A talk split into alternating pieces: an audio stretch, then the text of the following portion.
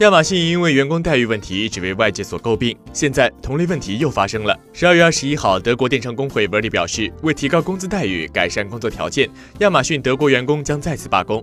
Verdi 在一份声明中称，将再组织亚马逊在德国的三个物流中心加入到罢工行列，罢工至平安夜。德国是亚马逊在美国之外的第二大市场。亚马逊在德国有九个物流中心，拥有十一万名仓储员工。另外，每个物流中心还拥有数百名季节性临时员工。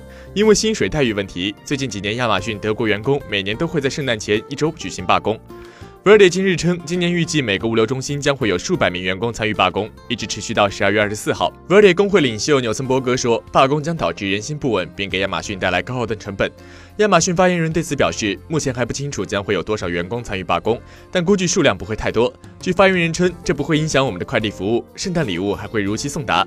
早在二零一三年，Verdi 就开始组织亚马逊德国员工罢工，要求提高员工薪水待遇。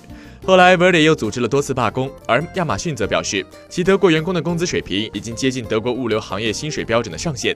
一直以来，众人对亚马逊的印象都是一个拥有先进物流体系的跨国大电商。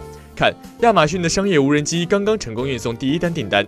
有可能亚马逊是世界上首个大规模使用无人机送快递的电商企业。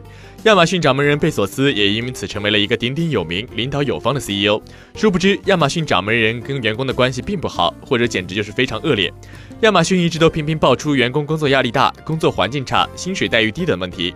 今年十一月份，西雅图一位亚马逊员工就因为工作压力大的原因跳楼自杀。该员工在跳楼前曾提交申请，希望调到另一个部门，但被亚马逊拒绝。对于亚马逊拒绝他的申请，《纽约时报》曾经撰写长文批评亚马逊的办公环境极度恶劣和紧张。在这样的工作环境中，员工们被迫将工作放在他们的私人生活之上，而且还要求员工们在充满压力的绩效评估会议上互相揭短。该文甚至认为亚马逊的企业文化非常恶毒。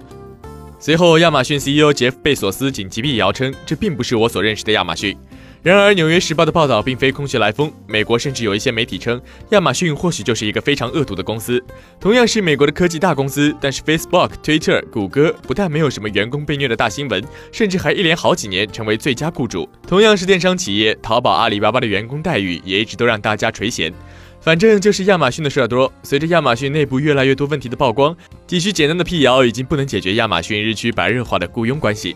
业内人士表示，贝索斯作为公司的掌门人，应该得重视这个问题，要不然亚马逊的业务总会受到这个管理恶果的影响。